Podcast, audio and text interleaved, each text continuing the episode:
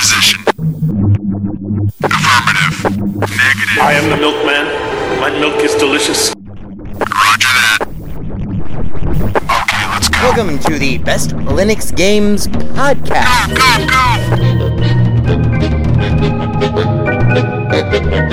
The best Linux games, the best games available for the uh, GNU slash Linux operating system via the mechanism and distribution network known as Steam, brought to you by Valve. After 700,000 years, gaming has come to Linux. And beyond that, it has come to Linux in the form of a egalitarian Linux-like platform, Steam, an open marketplace in which everyone, total meritocracy, everyone, regardless of size, amount of money, regardless of amount of developers and prospective sales, if you have a game and it is good,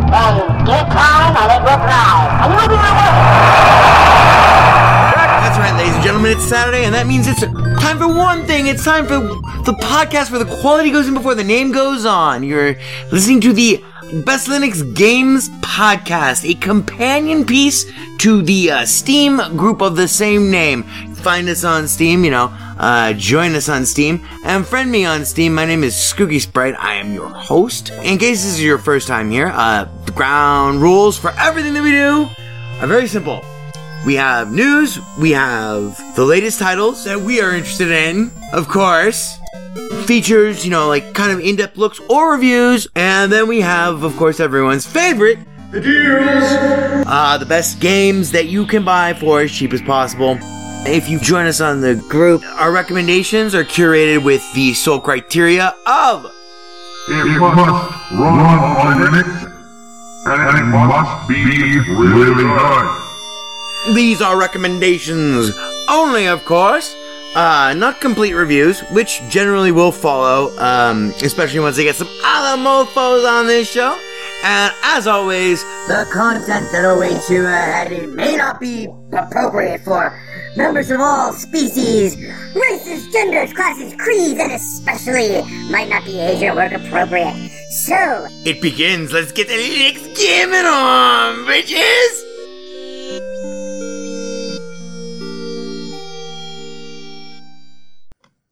Hello, friends and neighbors. It is episode number 359 of the Best Linux Games podcast being recorded for you on this Saturday, the 11th of September, 2021. Um, episode 359, yeah. At, uh, 2 p.m. Pacific Coast time, left coast, coast the most. That would make it, of course, for our SQL friends, 2021 0911 uh, the 20th anniversary of the September 11th attacks, 2001. That's going to be the central focus of this show. By the way, crack engineer Ivor Molina over there. I know, Ivor, I'm, I'm already getting a little weepy. I'm sorry. I'm all together. You hold it together. You're fired, by the way, so you try to hold that together. Hold it right between your fucking knees, Ivor. He's holding up the whiskey sign. Yeah, I remember too. Yeah, he's holding up the whiskey sign. Um, with that, um, it's a great idea.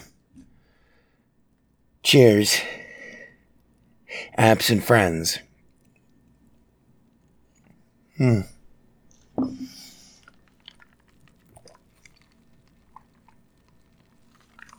So, as I just intimated, uh, due to the moment, just the sheer momentous size of the anniversary, I mean, it's been two decades.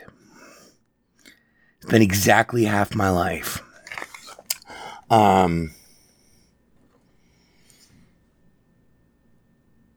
you know, uh, and, and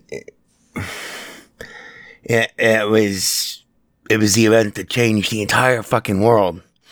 Um, so because it's impossible to ignore, and I wouldn't want to ignore it anyway. Um, this anniversary, our show is going to be different this week. But before we get to all of that, um, and I apologize because I know I we we try to keep this the toy aisle, uh, as the schmooze would say, as the original Captain Midnight would say. We try to keep this the toy aisle, but you know, it, uh, this anniversary, if you're of a certain age, is just so enormous, it's inescapable. So, I do have a couple of pieces of gaming news, and then we'll get to the serious stuff. We'll put the gaming stuff up front. Just in case, it, you know, if you just don't want to hear or think about about September 11th. Um, cause I imagine that the TV is putting on, uh, their own tributes and stuff. I bet that's going to go on all day. I haven't seen anything. I, I slept in. Um,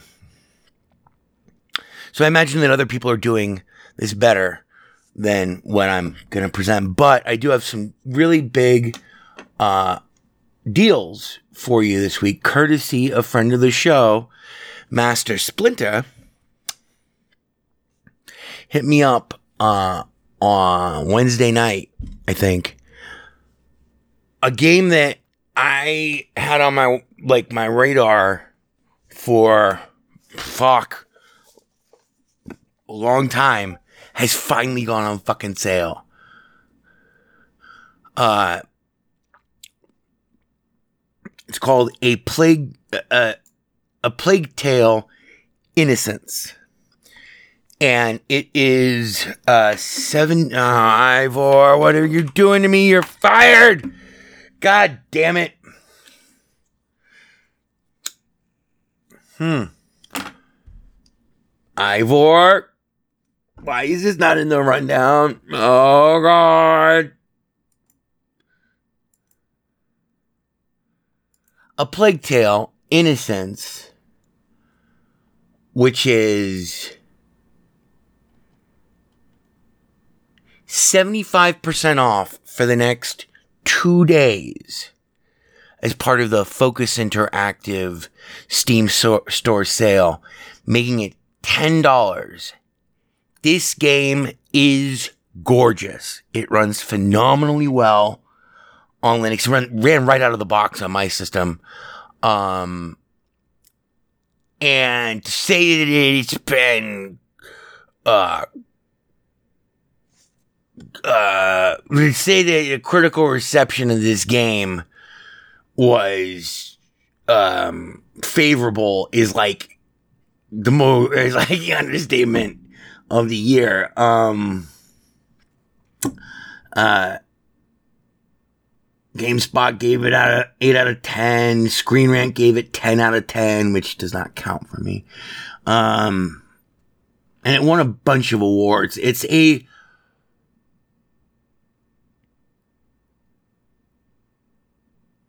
incredibly good looking AAA. I mean, it is gorgeous. AAA, um, action adventure with like uh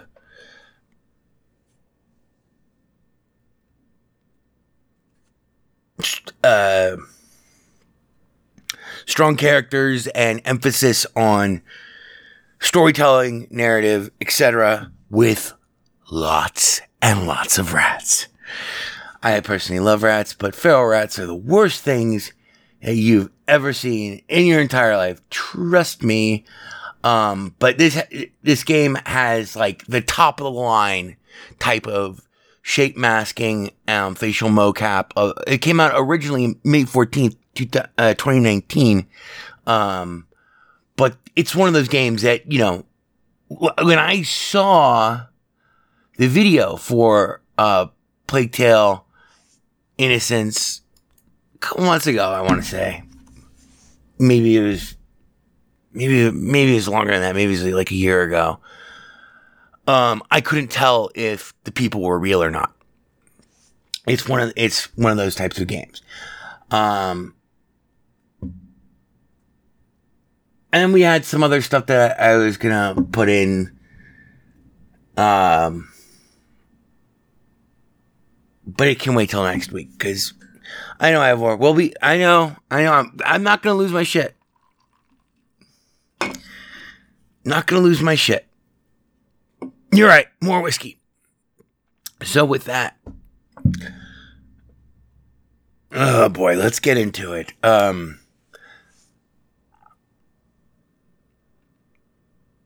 I just want to say that I, I don't talk about September 11th that much. I never have. Um, because if you were alive, and this is what this is the other thing that occurred to me 20 years on. I, I've been hanging out with this uh this uh young girl. Cause I am a dirty fucking old man. Um and she's 23. Been hanging out with her for a while. I've known her for a while.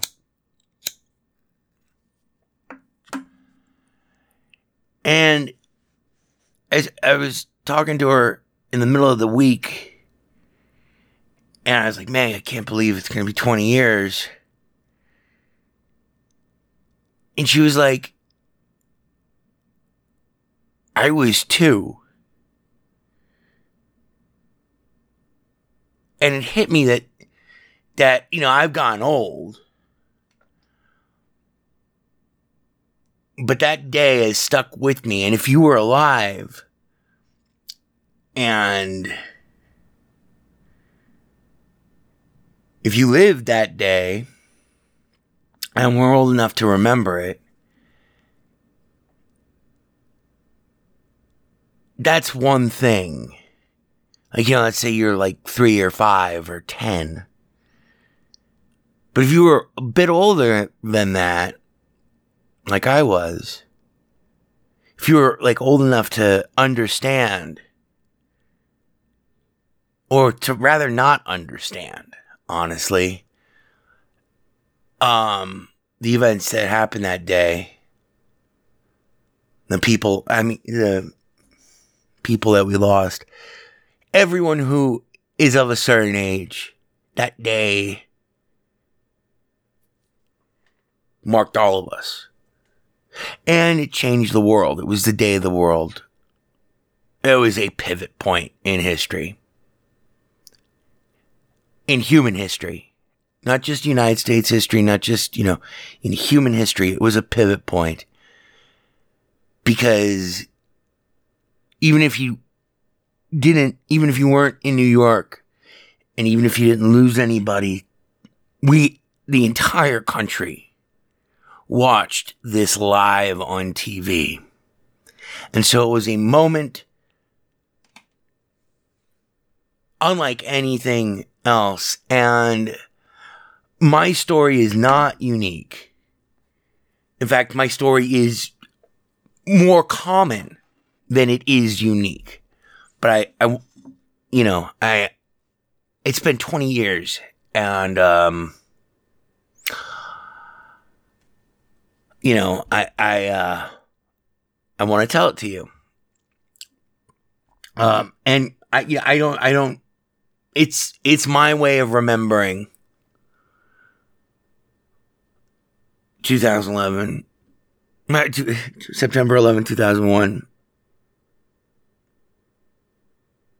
because it's it's it's the way it happened to me. So it's not a it's like i said it's not a unique story. And if you are of a certain age no doubt you know you're you remember it probably pretty much the same way. Everyone saw, even though we saw the same thing, it it happened in different ways. And and yeah, here here's here's my uh my remembrance. The day we remember 2001. Based on with it, Ivor. What do you mean you don't know what to roll? Just fucking pull. Pull a palate cleanser, something. Give me a bumper here. Give me something. God damn. Hey, you're fired!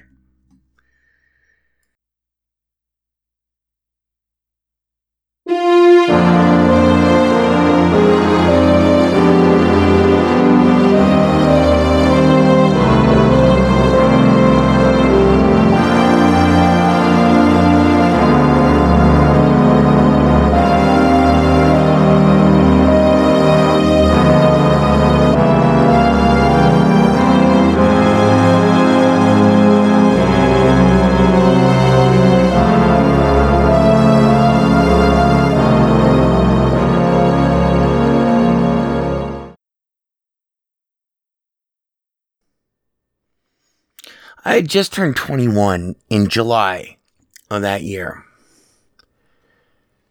2001. And I, I've been in the process of pulling my life together. I, I'd gone to jail for quite uh, a while, two years prior to September 11th, for a non accident, non collision, stupid drunk driving uh, arrest when I was 17. Um, and my license got suspended for two years. And I mean, I brought shame and misery and expense to my family, and I had to spend a lot of time in jail, actually. Um, not like hard time, but uh, I was so drunk that when they were processing me, uh, and this was Thanksgiving, the the Thursday, the the um, I think it was a Tuesday before Thanksgiving. I got out ten days later, and they kept me in the tank, and it was an experience that changed me. Um, not just the drunk tank. They pulled me out of the drunk tank like two days in and moved me to a room with literally so many other people that you couldn't lay down on the floor for the first couple days. You were like standing shoulder to shoulder, packed into this tiny room. And it, it really changed me. And it was the only true existentialists are in jail or in prison. And it forced me to grow up. And so, uh, you know, in a way, I was kind of reborn from the, you know, excruciating experience of that experience. I had bed sores from sleeping on concrete for a month after that. That's just one aspect of it, but that's not what this story is about. And, um, it, it sobered me up. It's serious. It, it made me serious. Made me made me serious. Because I had to be. I had to figure out what the fuck I was going to do with my life. And I had failed. It was a failure um, of a size that I had yet, you know, never achieved. And going to jail is scary.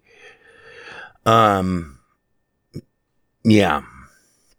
And so I, because of that, I mean, I, had always been pr- very disciplined with my music since I was thir- since I was 13 years old.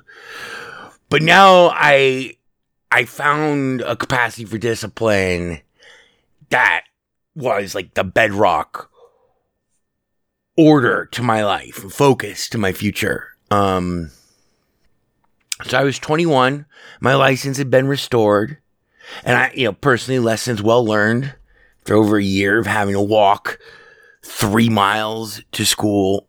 Um, I was ready to take the plunge. I had shaved my head as a disciple and went to get my music degree.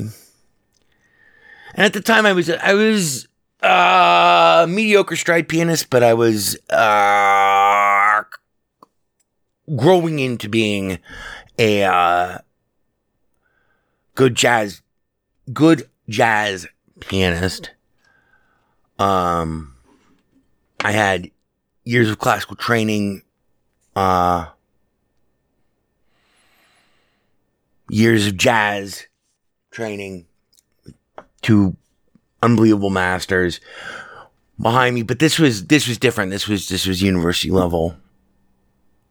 You know, I, this was this was going to be my major. I was a sociology major at the time. Um, but I switched. I, I decided that I was going to switch and take the plunge into full on absolute horror path that my father had warned me about growing up. Son, don't go into music unless you have to. And, uh, so I shaved my head. I mean, it was a total degradation ritual, self imposed. I shaved my head and went to get my music degree. And uh, it was a two year course to begin with. That's the first component. Um, and it was an exceptionally difficult road for even those who are like me, um, well prepared. Uh, this is a difficult course to contemplate. Two years, four semesters that had to be taken sequentially, theory one through four.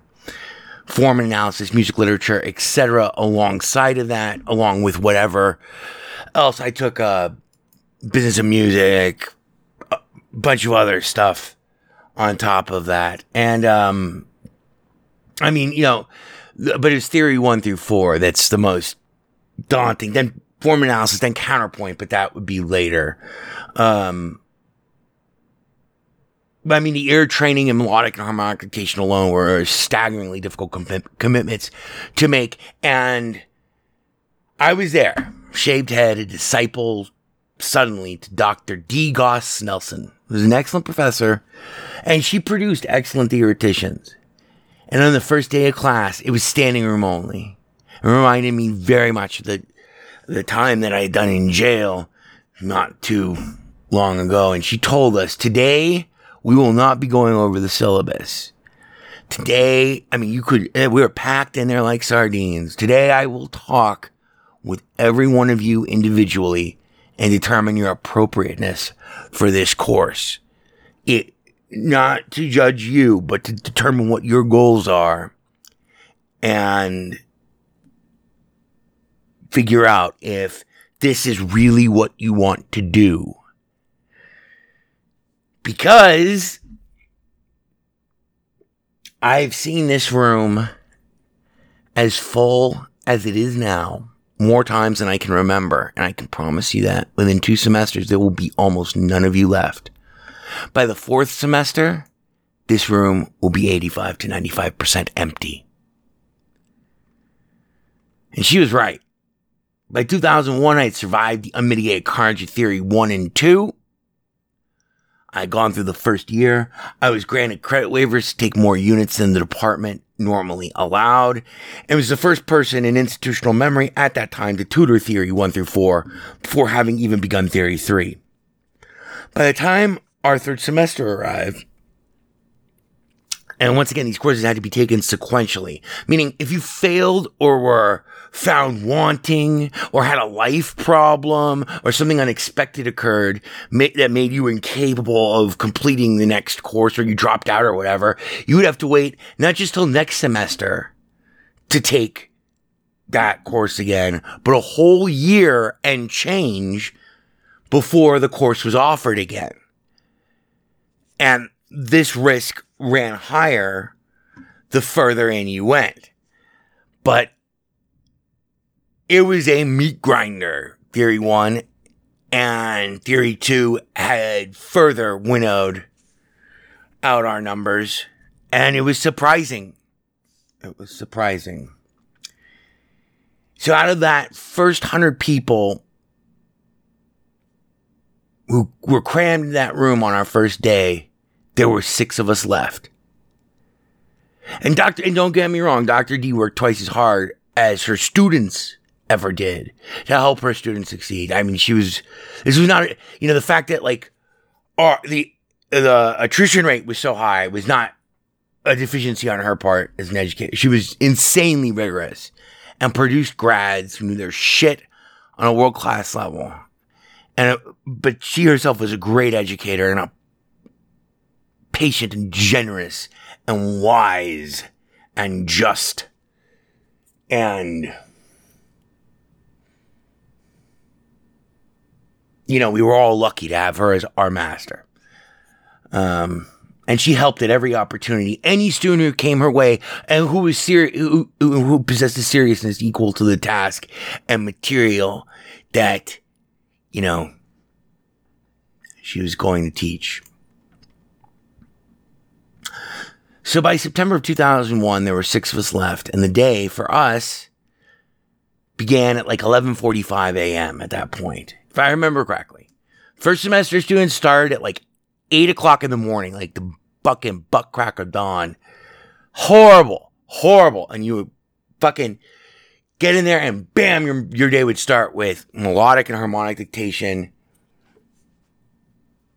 Bam, off the fucking bat. It's eight o'clock. It's always too early for melodic and harmonic dictation. Trust me. Sometimes we'd start with sight singing. Let's see even worse. It's always too early for that shit. But when it's eight o'clock, trust me, it way the pain, the pain, the pain. Taught you discipline, it made us strong.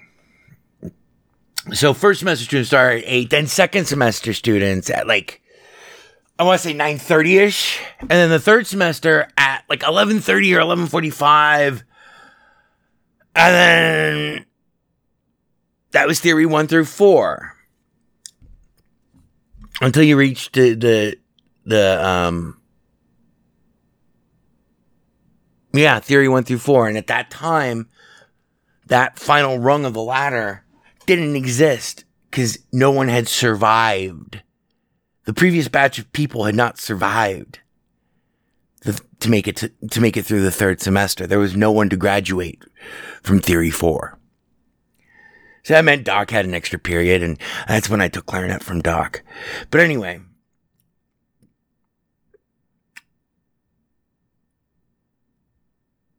The point is,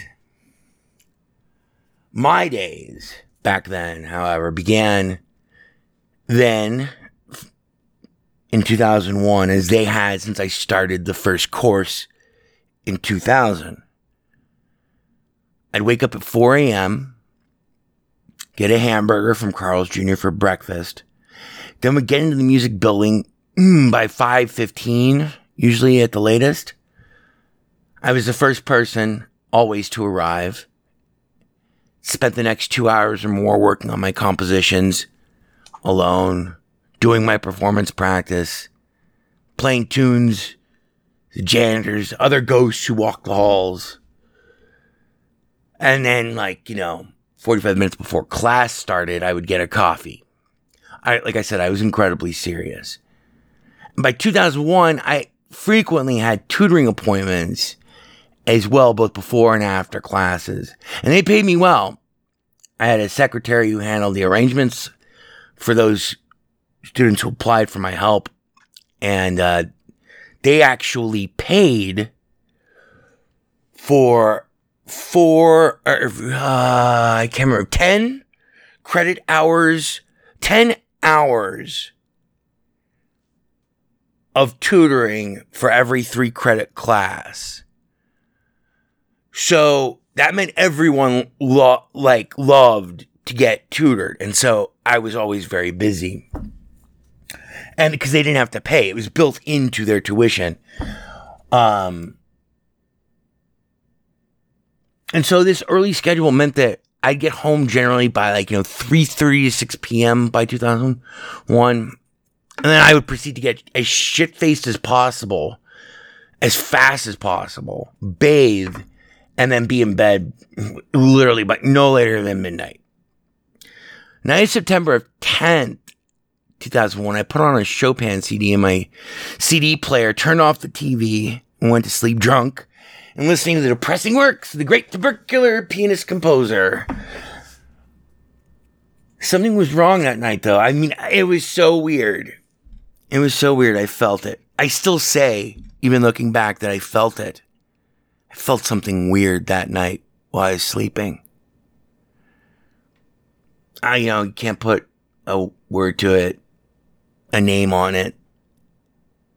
Wasn't, you know, anything as gothic or uh, you know, it wasn't like Edgar Allan Poe fucking Fall House of Usher or anything spooky like that, but it was just something was. Anyway, when I woke up that morning, my TV was somehow on. And I have no way of accounting for that. I was still living with my parents. It was five in the morning here in Las Vegas. But it was a late start for me. And uh, back then, I left my TV tuned to CNN at all times because we had just gotten cable because we lived in the middle of nowhere in Las Vegas. And they just had run cable out to our area as town had caught up with us. That the house where I grew up is now roughly in the center of town. It was not just the edge of town, it was beyond the edge of town. There was nothing by my house. We didn't have paved roads when I grew up. There was a ranch, a horse ranch across the street, literally across the street from my house when I was growing up. So we had cable by then and I didn't watch, you know, sitcoms or anything. Sometimes I would watch a little bit of Conan O'Brien. But everything else was just CNN. Comedy Central and MST3K too, but CNN. And so it was just before I was heading out the door, my bedroom, that the news it happened. It the TV TV said that a commercial airliner had hit one of the towers of the World Trade Center in New York, and this is an unthinkable thing. And I put my bag down. And I went back over to my coffee table and turned the volume up further. And the TV was showing this this building, this massive, iconic hundred story building. I always thought that they were ugly. They were, you know, 1970 era, humongoid, giant extruded rectangles, but they were fixtures on the New York City skyline. One of the most identifiable buildings in the world. And now there was a gaping hole of, you know, absolute. If it, it was, you know, it was, just unbelievable proportions. It was this giant smoking hole in the side of the of the building. And details just start coming so fast and furious. It, and it was all on live TV, and it, it was just crazy. It was crazy. And it, it was, it, you know, it, if you remember, but if you don't remember, it was absolutely stunning. It was a disaster, but I had no idea. You didn't know what was happening. None of us did. No, no one knew what the fuck was going on. And there was just like all of this fire hose of reportage. It's all coming at once, and it was difficult to tell what was rumors and what was not. And this is all just from CNN. And my phone rang. My phone rang. It was a landline. I didn't have a cell phone back then. It was one of my best friends, Alex. Are you fucking seeing? No shit, man. What the fuck? What a terrible accident. You know, how I told him, you know, how could the and he was like, This wasn't a fucking accident. There's no way this is an accident. I'm like, Oh, you're probably right. And I felt this horrible sinking feeling as I realized this was like literally an attack. This was an attack. And so I stood there, you know, with the phone, and we watched the same fire and smoke just billowing, this horrible black smoke billowing, spewing from the side of the wounded building, and we we watched in abject horror and confusion, and you know we were just trying to put it together in our own minds. What the fuck was what? What the fuck? You know, it's like the world was made out of questions, and there were no answers, and you know. I remember Alex saying, it's gonna fucking fall, man. We've been Pearl Harbored. I mean, Alex was the ultimate military history buff, and I, I remember lighting a cigarette and waving it like you know, just like just just, just gesticulating with it like a conductor in the empty fucking room, and I'm like, no man, there's no way it's made of fucking steel. If it was, if it, if it was gonna fall, and then, and this is the thing that one of the things, everything from that day is burned into your mind for forever. If you saw it as it happened, because that's what, that's what it was. Something like right then, Alex and I, and along with the rest of the world, we watched as it happened in real time a second bucking jet crash into the other tower. And now there was no doubt we were under fucking attack. And Alex was shouting, and I was just saying, Oh my God, oh my God, you're right. Those people, oh my God.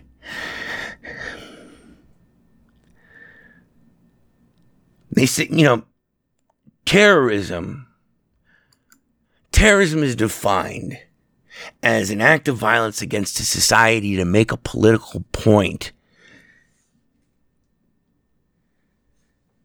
to advance a political agenda by inspiring fear, confusion, and chaos in a civilian population.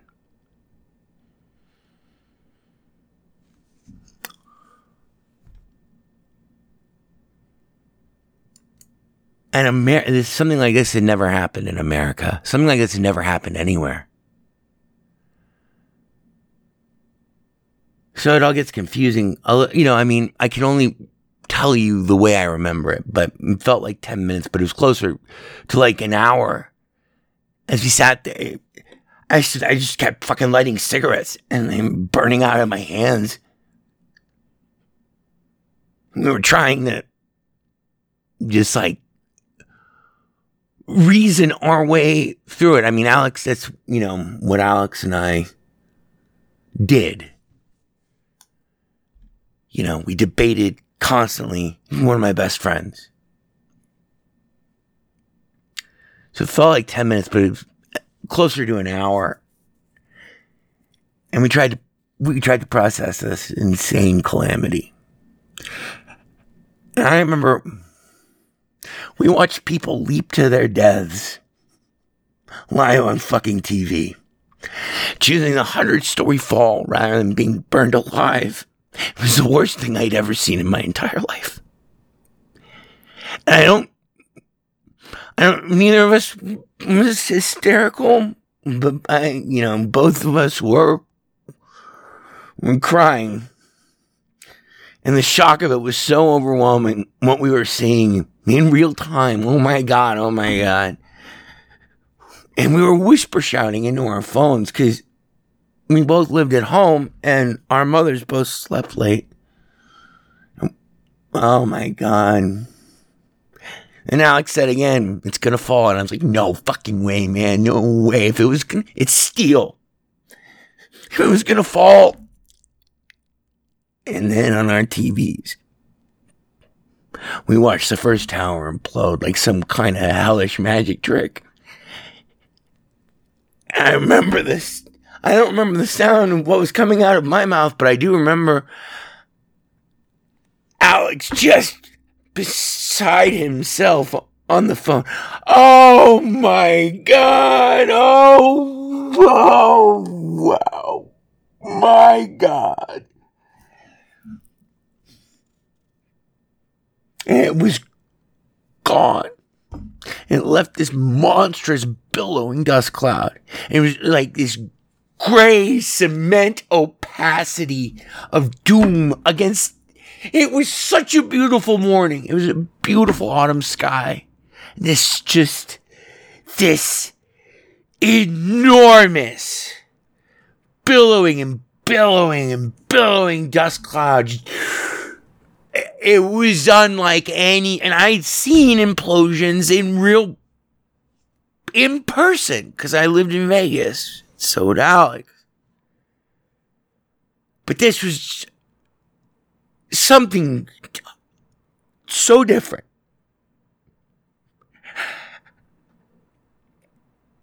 And we sat there in silence for what felt like, you know, only half a second. It's weird how elastic time can be.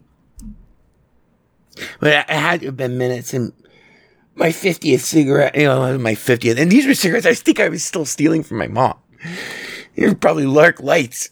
And I just kept lighting them. And then I didn't even smoke. I was just.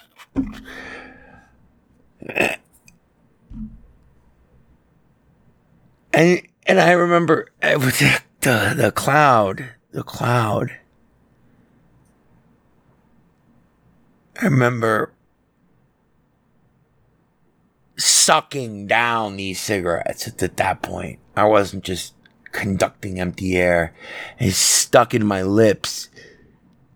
My head was in my hands. Looking up, partially at just snapshots of disbelief up at the TV and then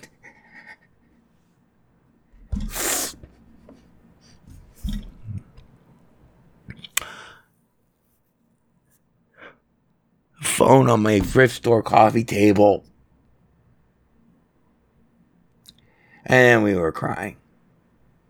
Silently, involuntarily, we were we were literally beside ourselves. As people. Oh God, man. Those people. What are they gonna and the second tower fell. And we all watched it live on TV. It was like a front row seat to the end of the world. We're going to war. Alex said, Are you going to go with me? I was like, I don't know, probably. And then everything was so fast. There were reports of other planes crashing. Then news that made our blood run ice fucking cold.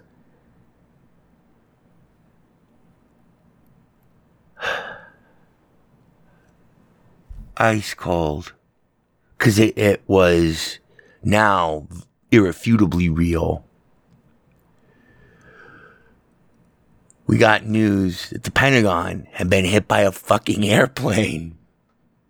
All of a sudden, planes are coming out of the sky. It was like, an, it was a nightmare. It was a horror movie. It was an end, it was an apocalyptic horror movie planes suddenly begin attacking people. You know, film it. What?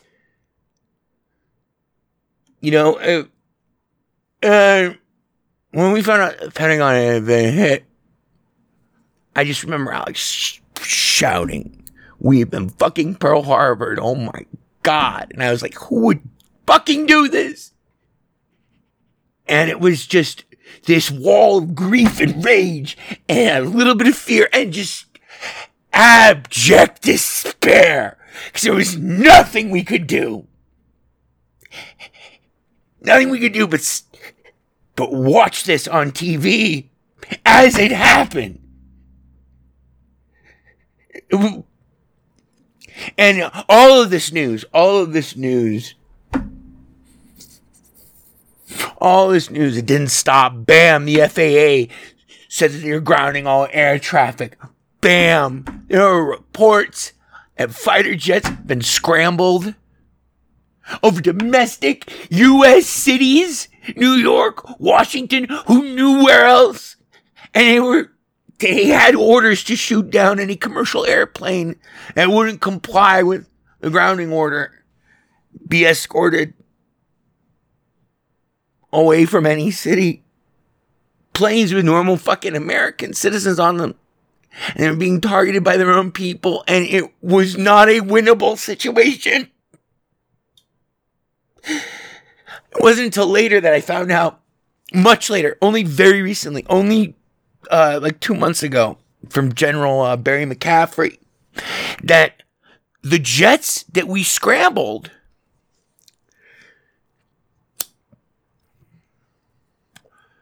to kill our own people who were being held hostage in, you know, flying death tubes by terrorists who had picked out unknown targets but had evidently done a lot of planning So we didn't know when it was going to end because it was one after the other, after the other, after the other.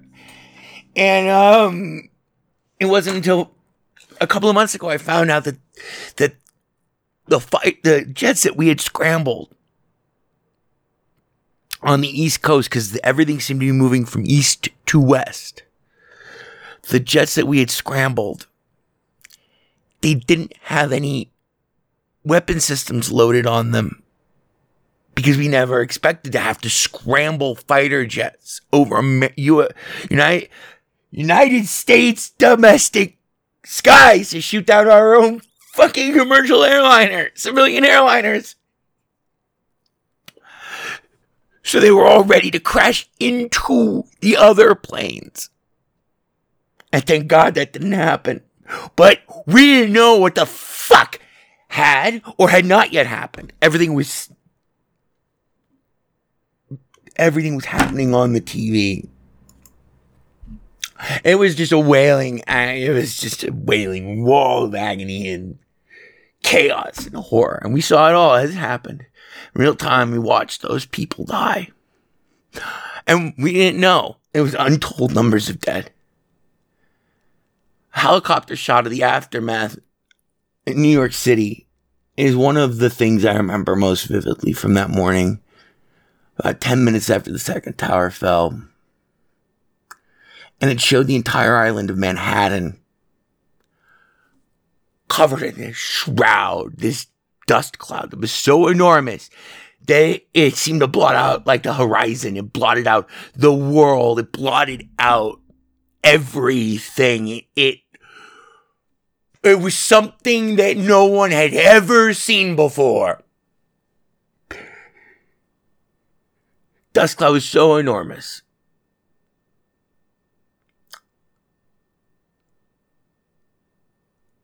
I remember Alex saying, My God, this looks like a fucking science fiction movie.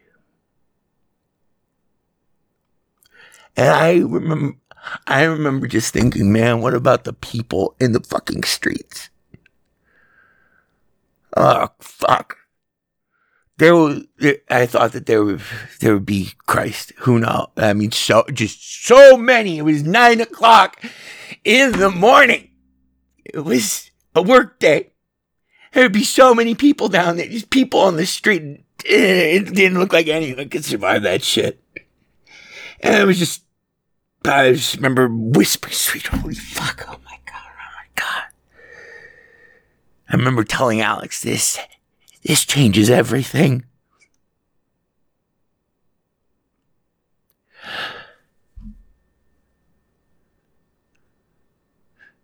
It was like a blizzard of horror, unmitigated horror. Happened all at once out of out of that same blue sky, that clear sky. Seemed to happen in fast forward, but in slow motion too. Because there was so much to process. And you had to, you were trying to judge each piece of new reporting and, and sort out fact and rumor and you know, then the, then there was video up of the plane that hit the Pentagon, which could have been so much worse.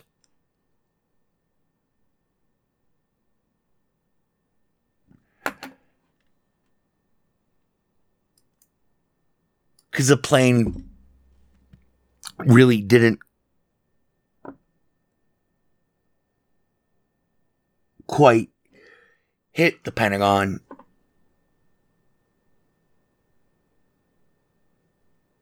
I'm still bad enough. Unmitigated horror. I mean, there's no word for it, but I remember, and I never talk about this to anyone, never. I remember as I watched as people jump from the building, film telephoto zoom lens, and this was happening. I remember I was watching, I was, I was there watching, and I, and I, I remember the empty, the, the, the, the, the, um, burning the filter on my cigarette. And I, I remember reaching, reaching out and the TV as if I, as if I could like pluck them from the sky. The embers and the people. They,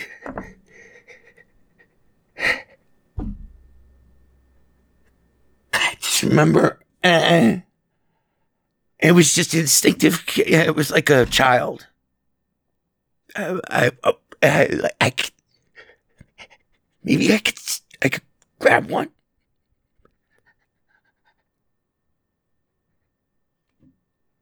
People leap into their deaths on real time on my goddamn TV. I would grab them and put them down. I wanted something to grab them and save them. Like some kind of god in a god game or whatever, some kind of. It sounds so stupid, but like. It was just, it, it was just instinctive. Want some kind of way of hope of saving them.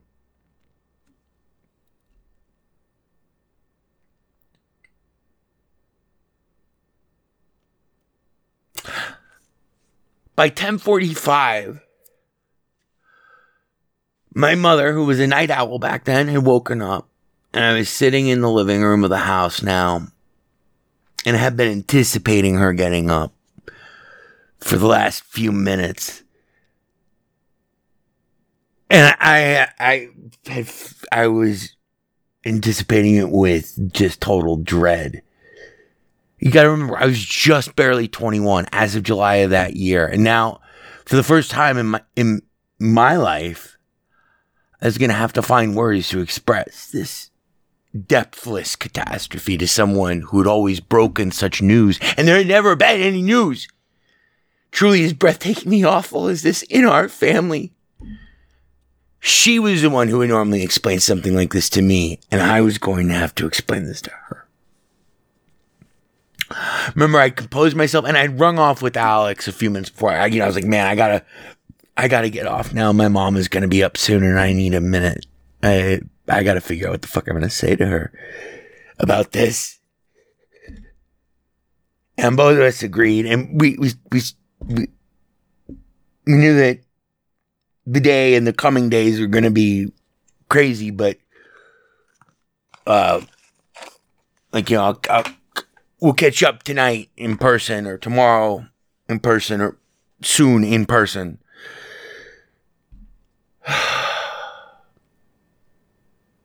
as soon as possible.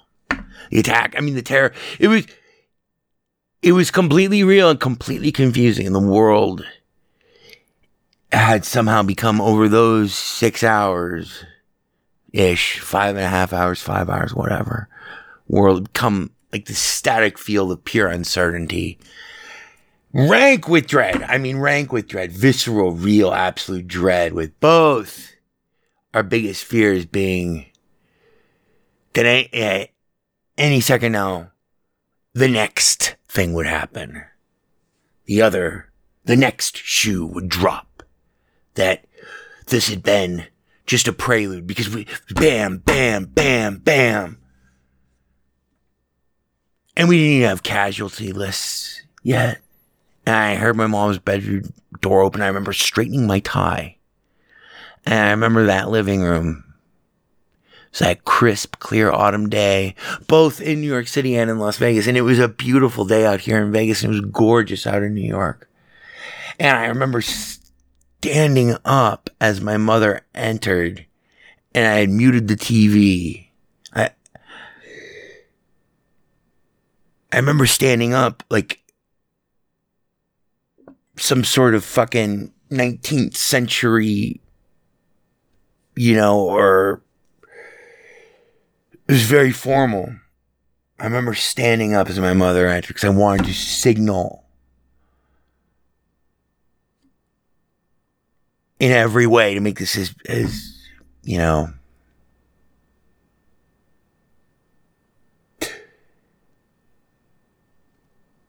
I remember saying, Mom. She entered the room. I remember trying to trying to keep my voice even, clear, calm, patient, clear, even diction, even, not soothing, but not panicked, not. I didn't want to come at her with a through a snot spraying tornado of, you know, grief and terror, and we're all gonna die. I remember saying, "Mom, something horrible's happened. Terrorists flown planes into, and you know, rest was a blur after that. And as I was saying, you know, once I saw that she was processing what I was saying, I had the remote in my hand and I started turning up the TV very slowly. And, uh, I just didn't want her to think that the world had ended. Not in your first seconds after waking up. Even though, you know, like it'd been five hours of the world actually watching the world end. For the rest of the for the rest of the world who was awake. So she was briefed. so we talked for a few minutes and my mom back then is, and she now she's, she's a lady made of pure steel, covering tiny little heart of pure gold. I had to go into combat with someone commanding the show on a strategic level in any situation or circumstance. She'd be, you know, I'd be happy if mom, the smart, this, the smart, the smartest person I have ever known in my entire life, and uh, least prone to emotion. Irish Catholic. Irish Catholic broad.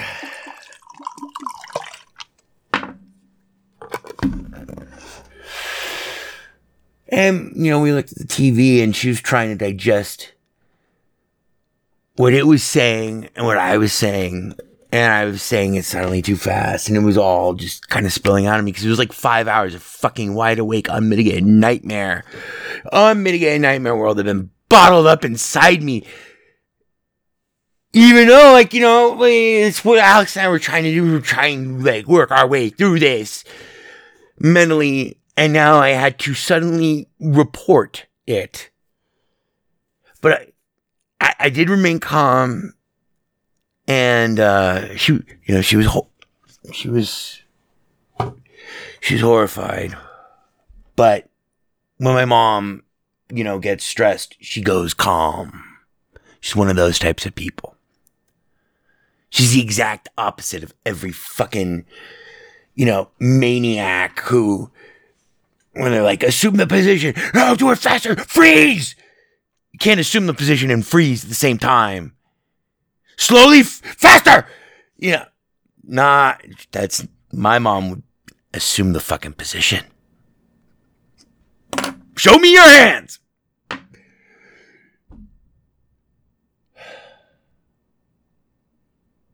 And the TV just endless replay of this cataclysm all different angles.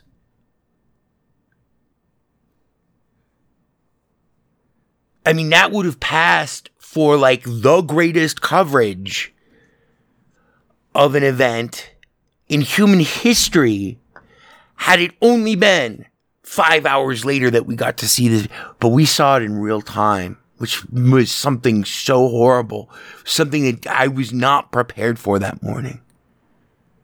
You know, there was no warning. None of us were prepared. No, the NSA evidently was prepared, but that's a different story. I'm not going to talk about what we've learned since. I'm just talking about that day. Remember, we sat there, my mom in her rock in her uh, in her easy chair.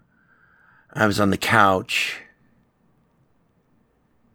and the TV was on in front of us. And it was a 15 inch Magnavox TV that weighed about 45 fucking pounds. Like I said, I didn't have a cell phone. Back then, I still lived with my parents. So she uh, she was briefed, and you know she had assessed the situation. I made sure that she, she you know, I wasn't abandoned. I didn't.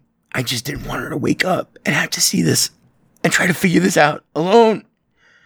Cause she would wonder where I was. She would, you know, wonder what the fuck is going on. And there'd be no way to reach me. Like, I mean, you could call the tutoring office, but they didn't have like a page. And I wasn't going to be at the tutoring office. I was, if I, you know, if I had left before she had woken up, but she got up and it was weird because she got up a little earlier than normal that, that day too. But anyway, she was brief. She assessed the situation. She kind of assimilated it within minutes. I remember I, I had I had uh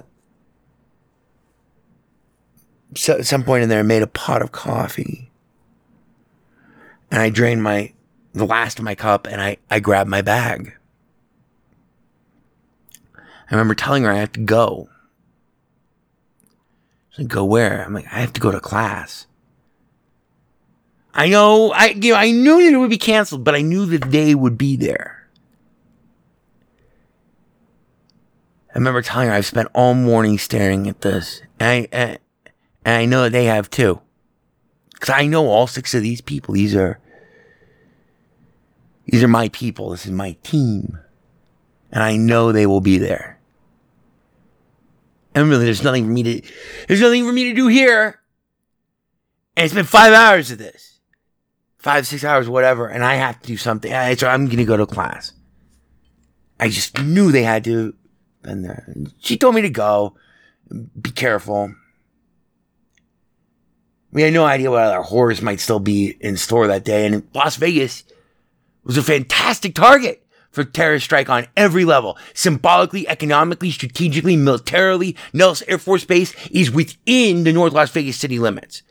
So striking a major tourism target like the Stratosphere Tower, which was like fucking brand new ish, it was only a couple years old, or any of the casinos on the strip would be just like a horrendous blow for these fucking scum.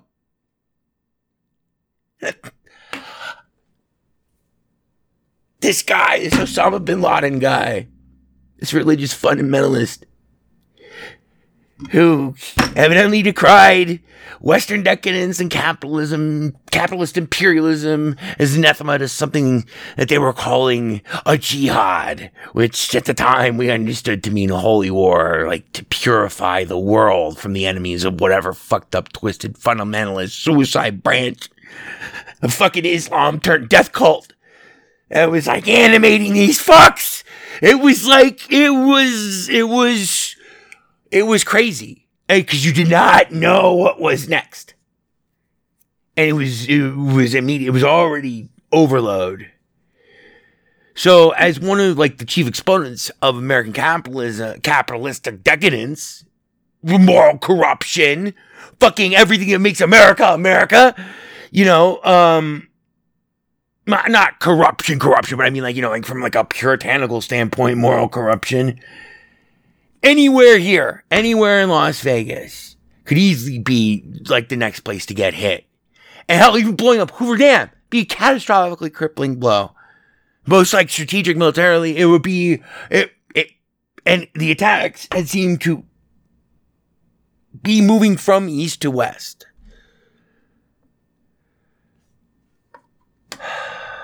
So the Vegas Valley, which is utterly def- defenseless and unprepared for, you know, just like everybody else, especially in those hours where the attacks seem to be, yeah, moving from east to west. It presented lots of soft targets, bunch of high value, high value military targets, um, that weren't pointed towards our defense, probably. We had no idea, except that anything, at that point, anything was within the logical realms, realistic pro- possibility. I remember me, I, we, all of us, the whole fucking world had just seen. After all, I mean, what we had just seen was so unthinkable as to put everything on the table and nothing was safe. Nothing was surely safe. So I grabbed my sport coat and I jumped in my car. It was a 1997 Grand Marquis had a front bumper that was falling off it. And I lit a cigarette as I gunned my way towards school. And it was a long commute normally. Um, normally it's just a fucking hellish traffic snarl of freeway congestion mixed in with heavy industrial traffic. But that day, that late morning, was so devoid of other vehicles. It's one thing that um, everyone, you know, younger people and people my age, uh, really have a reference for because it wasn't until lockdown last year that I'd ever heard anything so quiet.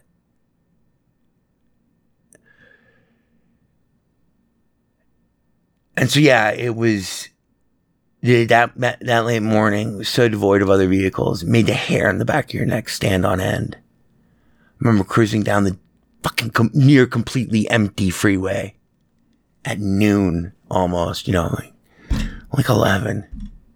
This was like a six or nine mile commute. I can't remember. And it was easy, easy to imagine that the world had ended. You never seen anything like it. Then I arrived at school. I parked near the music building. And like any other day, there was there were almost no other cars there. Normally, this is a parking lot that is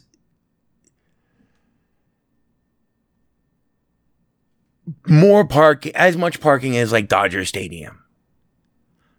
Always at capacity. And you could have spun donuts for miles without hitting another car. Well, for forever without hitting another car. So I got a better parking space.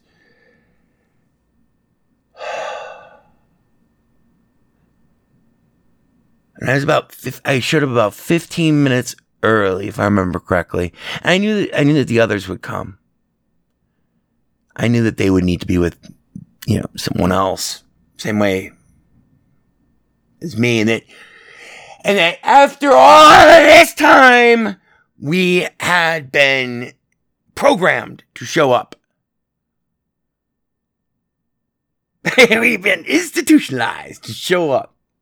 That was the level of discipline that took six of us. And I knew that they, at, at that point in the morning, they were all probably in various stages debating, same way as I had been on the, even on the way down there. Like, man, what are you doing? This is stupid. Where, you know, do I go? You know, we were all shell shocked. And I want to close this episode with these two final remembrances of that September 11th. Just 20 years ago. As Kipling would say, 20 years, 20 summers, and a million lifetimes ago.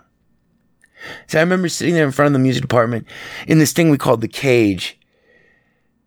It had these stone benches, and that's where we would smoke. And it had this steel cage around it. It was an architectural thing, and it did mean that you could lock the cage. There was like this own separate patio that was built into the side of the music department that you know you could get locked into. You could only get out, if I remember correctly, of the cage. You couldn't get into the cage. You had to go into the building. You had to go around the corner into the building and then into the cage. And you could go from the cage into the building or the cage outside of the cage, but you could not go from outside of the cage into the cage. And so that's why we, that's why I called it the cage because you could just see music majors and other people, you know, chain smoking there. Usually there's like, you know, one or two people.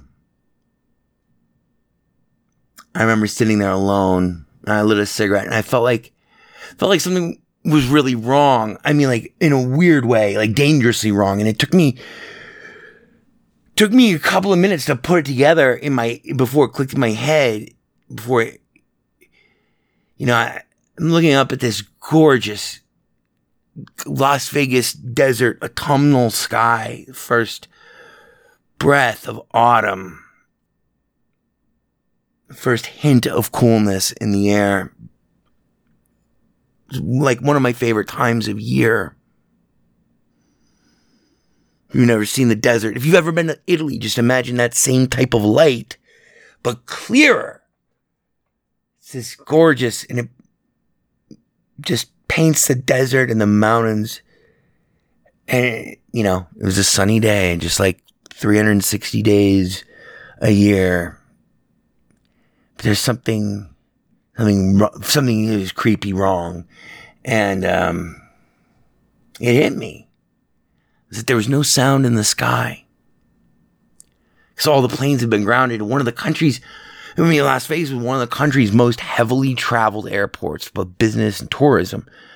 And there was nothing coming in or going out. And it was the sound of that silence. You could only hear the faintest distant rumbling of ground travel. And this is in a heavily trafficked part of the city. It was so indistinct and distant that it, you know, it barely registered. It was like, it was unearthly. I remember stubbing out my cigarette. I'm still fighting back tears. I mean, whole fucking morning. I lit another one. I was trying to focus, like, uh, and this is what everyone else was doing too. You focused on the next minute, minute to minute, the next second. And that's how you navigated this new and awful world that all of us, and I mean all of us, Western civilization, the world, suddenly been thrown into. I looked up at the sky and I, we still didn't know the numbers.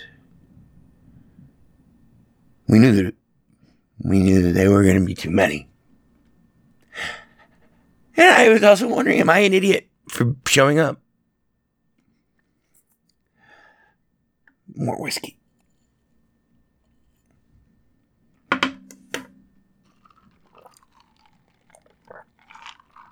You know, it was like uh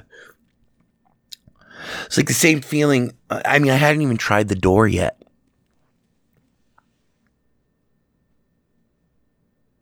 I don't think I had tried the door. The door to our room, I didn't know if the door to our room had even been unlocked. Normally it was unlocked at like literally 4:30 in the morning. So it felt like, you know, I'm like, you know, you show up for a date and you wonder, did she stand me up?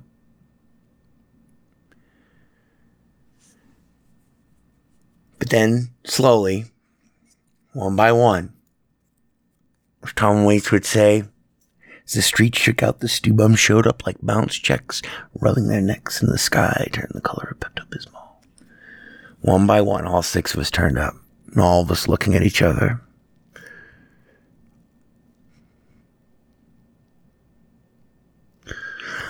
It. I don't remember. I, I don't remember if we hugged, but I remember look. I remember everyone looking at each other like we wanted to hug, but no, sure what the hell was appropriate, and we were just. Everyone knew how everyone felt.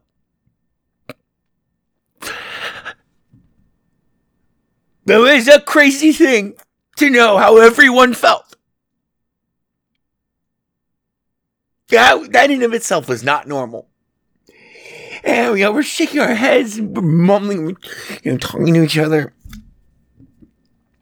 And a minute or two before our normal time for class to start, basically all went in together.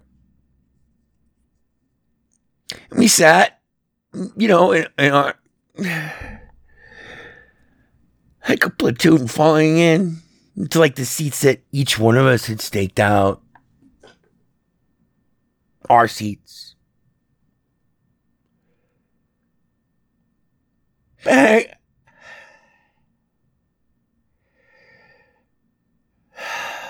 And everyone was still whispering.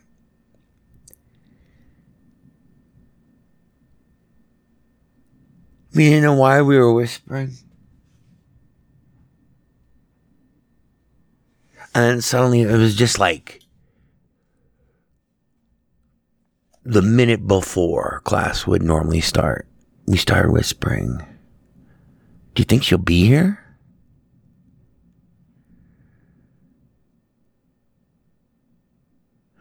And votes were still out. What are you going to do? What are you going to do after this? We had one person who would be getting deployed. What are you going to do after this? We'll try to give blood.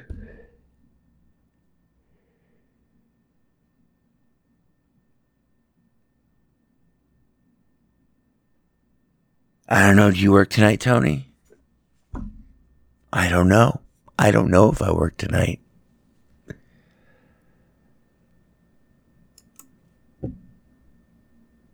We all knew the class had been canceled, by the way. When we told, you know, we.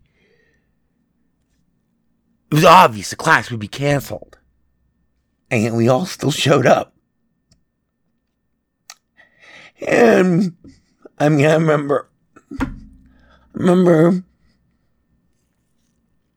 telling Tony, and I, it was weird because suddenly everything was coming out of me too loud. It was too fast. But I remember, I, rem- I remember telling Tony, you know, man, me too. I just wanted to, I wanted to see you guys. Man, like a thunderclap. We were all basically weeping trying to smile at each other, but we were we were there together in agony. Everyone just shaking their hands, heads in grief, confusion, in total confusion, in fear, and despair. And that's when Dr. D walked in.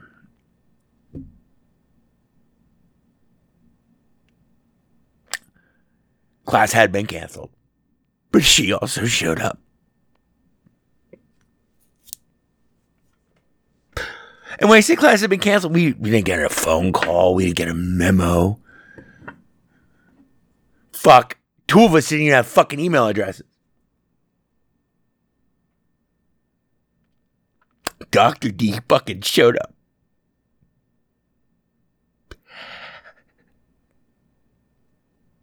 And we all, you know, she's like, yeah, class is canceled. What do you guys want to talk about?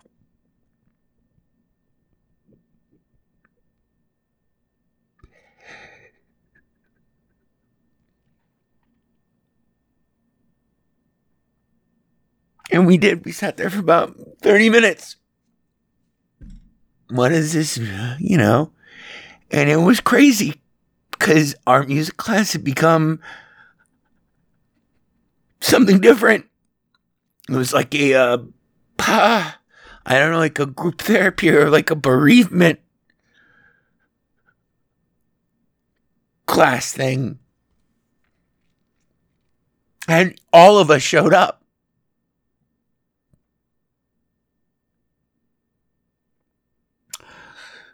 Also, we concluded that barring any new attack,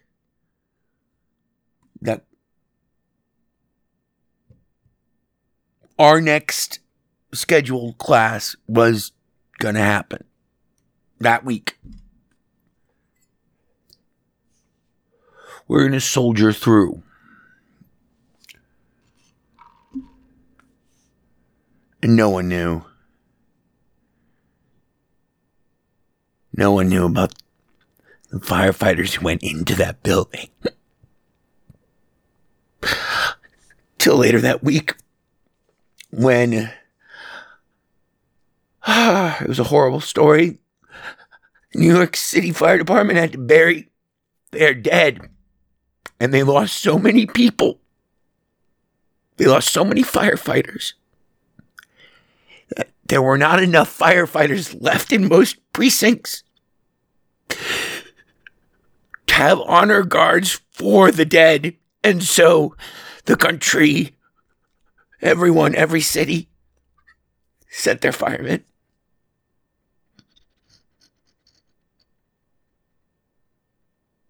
Endless horrors. It just, it's a litany of horrors. The day in the world changed. And for me, the long term, you know, uh,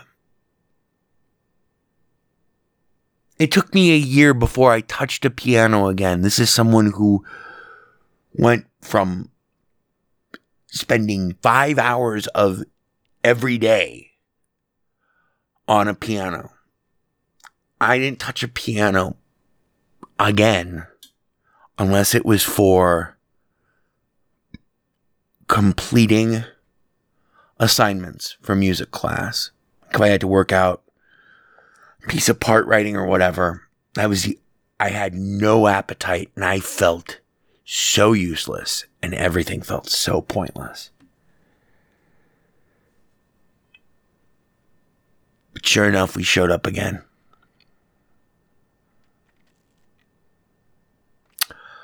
So my final thought about that afternoon, about, about, about that day, that afternoon when I returned home,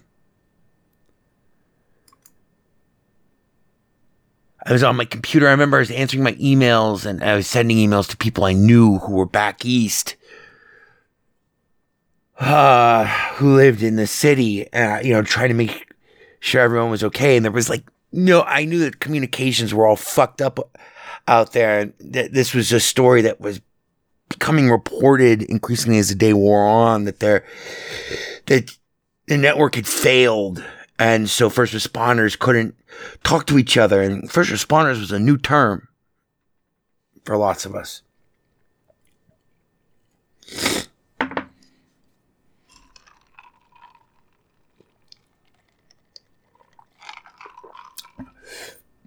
And the preliminary numbers came in.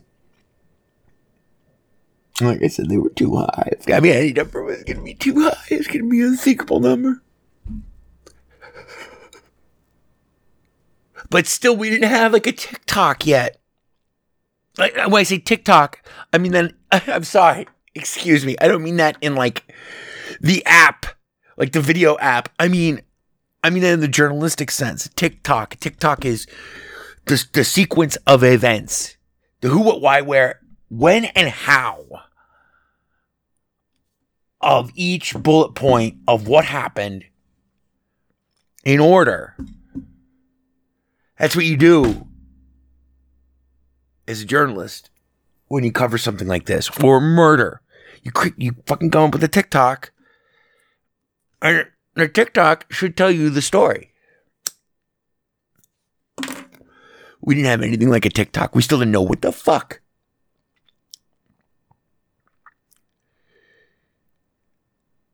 So the one of the best ways to get in touch with people who I know, who I knew who were living in New York was through email. And I got lucky. I, I did not lose anybody.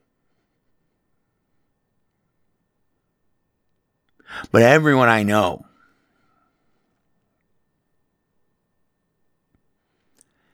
everyone I know,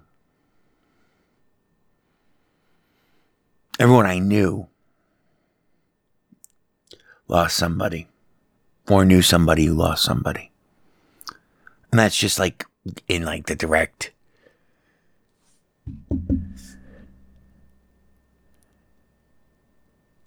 and it was so horrible to see it as it happened. And so I, I was on the computer and I mean, even my publisher had sent me an email from the UK and he was, but you know, by six o'clock, so it was like three o'clock in the morning his time, and he saying how sorry he was and how you know, we were all Americans that day and we'll get these cocksuckers and et cetera, et cetera. And I, and I went to do his search. This is, eh, I mean, I was pouring whiskey. I, I didn't drink like I do now. I drank way heavier than I do now. And I was pouring whiskey like it was going out of style. And, uh, I remember I went to do a search. There was no Google search for images, but there was, I wanted, there was a, an image that I want, a specific image that I had seen on TV. That image of Manhattan and that, that cloud. Horrible cloud. I went to find that because I knew I wanted to want to try to find it. And, um, and I, I couldn't find that image. but I found a different one.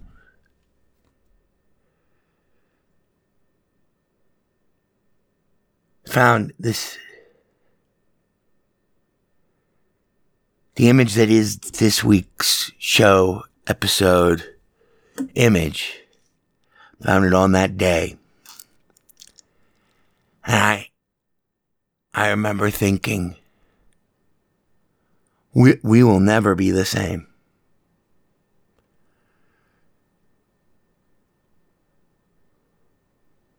And I saved it the day we remember 2001. I've seen it many times over the intervening years, and almost always by accident. Um, but I've saved it. I've kept it from system to system, from hard drive to hard drive. Every time I've accidentally run across it, it has always shaken me to my core. And the years roll by.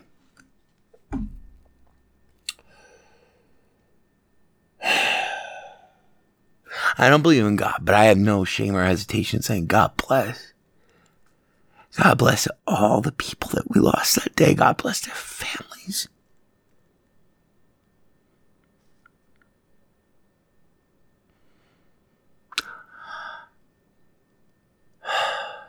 That day and the day after, days afterwards. There injured or lost loved ones? The decades may open between us and an event. But today, you know, I mean, I got nothing. I just want to say that no one who saw it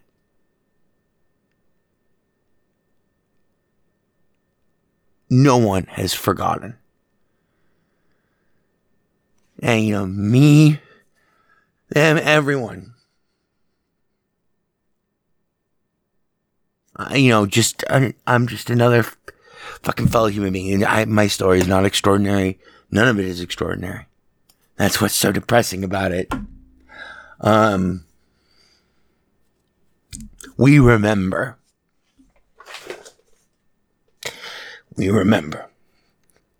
20 years ago, it wasn't the end of the world. It's just the end of ours. Yeah. So, that's my that's my remembrance of uh, September 11th, 2001. I don't know. God bless.